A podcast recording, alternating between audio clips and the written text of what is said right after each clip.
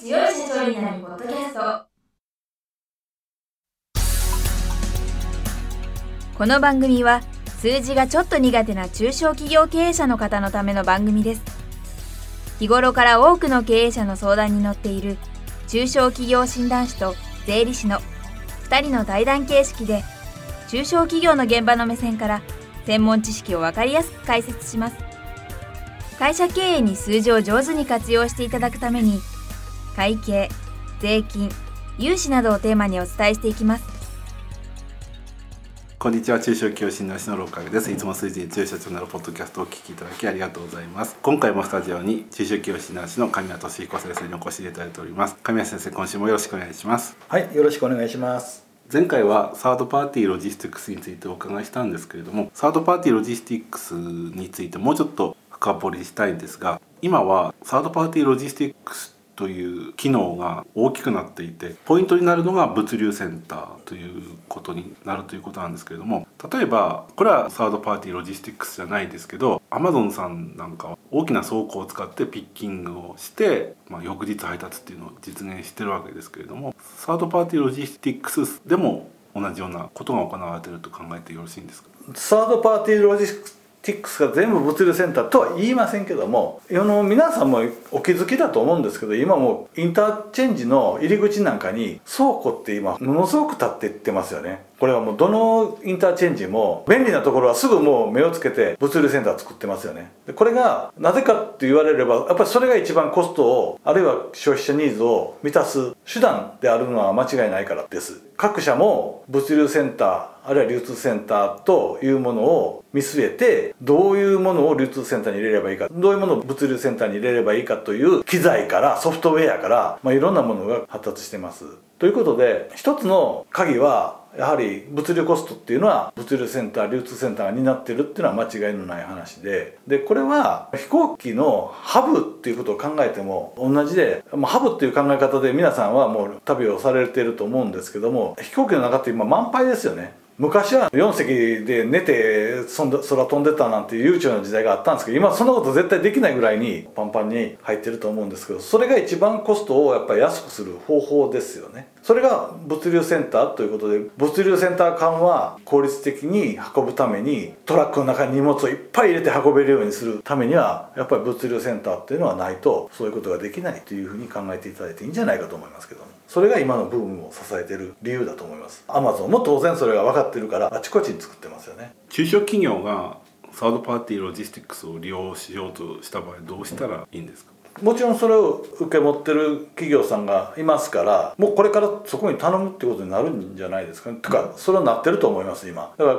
クロネコさんだとかが企業にピッキングに来てあるいはそのついでに物を置いていくというようなことが常態化してるのはもう当然で中小企業としては物を運ぶのを自分でやることはまあほとんどないですよね。中にはあのいらっしゃるんですよ。もちろん自分でトラック持ってねその方が早いからって言っておられる方もちろんいらっしゃいますけどそれはもう当然金庫に運ぶ時があるということぐらいしかないですよね。中小企業でトラック満杯にして動くっていうことはまあまあできませんからそれはやっぱり頼むということになると思います。もちろんそれは実は僕の言ってるような製造業さんも当然黒猫さんに頼むのが安いのか自分たちで運ぶ方が安いのか当然いろいろ計算しで対応を取っていますからその辺をどういうふうにしてコスト納期費用そういうことを考えながらやるとは思うんですけどもいろんな手段がむしろ今増えてる。というふうに思っていいんじゃないかと思います。それでね実はこの前新聞ちゃんと出たばっかりなんですけども黒猫さんはギグワーカーを使うと言ってるわけですよ。これは小口配送が増えたからそういう小口の配送事業主に頼まざるを得なくなってる時代ですよね。だから当然大手の運送業者さんもそういうことも考えてコストを下げていってるわけなので中小企業もそういう選択肢が増えてるというふうに思った方がいいかもしれませんね。あそれでねそういう意味でいくともう一つそのサードパーティーロジックスに関係するという話になってきた時に興味ある話っていうのは工場とサードパーティーロジティックスっていうのはどこで線引くのかなっていう話なんですね。工場の最終工程とそれからサードパーティーロジティックスっていうか先端一番最先端工程が実はかぶってるんですよね。だから工場のコストを下げるところにおいては一番最終工程をサードパーティーに頼む方がいいのか自社でやる方がいいのかというのが一つの選択肢になってるでサードパーティーロジスティックスのも工場の末端の部分を自分たちが請け負った方がコストが安くなるのか安くならないのかというあたりが実はせめぎ合いのところでここは企業のコアのコンピタンスの部分とそれからサードパーティーロジスティックスのコアのコンピタンスの部分のちょうどこう狭間ぶつかり合いなんでね。ここをどういうふうに考えるかっていうのは多分サプライチェーンマネジメント担当者の一番の大きな役割になってきてるんじゃないかなというふうに思います。サードパーティーロジスティックスと工場の一番重なり合ってるっていう時は検収ってどういうふうにやるんですか？だからそれがグッドクエスチョンですよだからそこが問題なんですよ。検収もだからもちろんサードパーティーロジスティックスやる以上は検収も請け負うわけです。で検収っていうのはじゃあ何やるかっていったら主に機械を据え付けて見ておきますよね。例えばお菓子で言えばね釘が混ざってないかとかネジが混ざってないかっていうのはこんなものこれはもう機械で見ないと判断できないじゃないですか。だからそういう部分を誰が見てどっちが責任を持つかっていう話になると思います。これ品質管理の問題になりますけどね。だからそれはやっぱり他社には任せられないよ。自分たちの責任だよって言われればそこはもうサードパーティーロジスティックスには任せられないしサードパーティーロジスティックスティックス側で「いやそんなん見ますよ」って言われれば見れるわけだしここら辺はやっぱり企業の考え方とか理念にやっぱり左右されるんじゃないですかね。コストだけじゃ収まらない話はあると思います。トレーサビリティなんかはどうしてるんですか？トレーサビリティの問題はいくつか問題はあるんですけど品物に品番型番を打てるならばもう離れることができるわけですけど例えば箱にね品番型番を入れるっていう場合もありますよね。物には打てないからだからそこの箱に打ってそれをトレーサビリティするっていうシステムがいるわけですけども結局それから以降の話は当然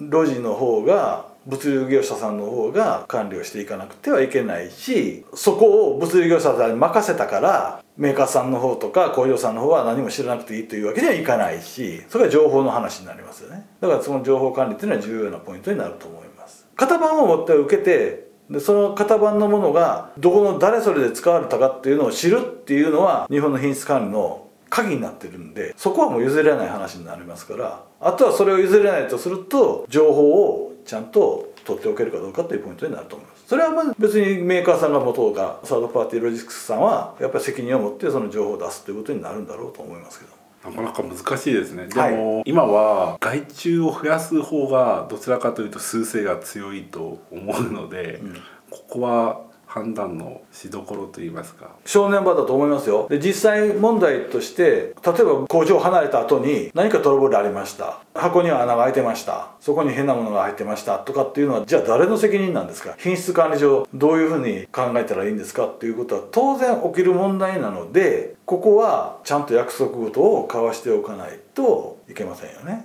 あるいは保険をかけるとかそういうふうな問題は必ずできると思いますけどそうしないと外注化なんてできないですよね。かりと。でもそこ自体がもうサプライチェーンマネジメントですよね、はい、マネジメントっていう言葉が効いてきますね。はい。わ、はい、かりました。そうすると物の動きについても管理だけはしなきゃいけないっていう管理の重要性が理解できました。はい。そういうことでございます。時間になりましたのでこの続きはまた来週お聞かせいただきたいと思います。神谷先生今週はありがとうございました。ありがとうございました。今回の対談はいかがでしたでしょうか？この番組では公開質問を募集中です。2人のキャスターに回答してほしいという質問はこの番組の配信ブログの専用フォームで受付しています。ぜひお寄せください。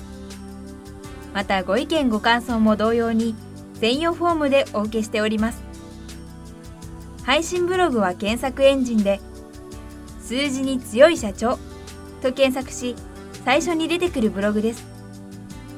それでは次回もどうぞお楽しみに。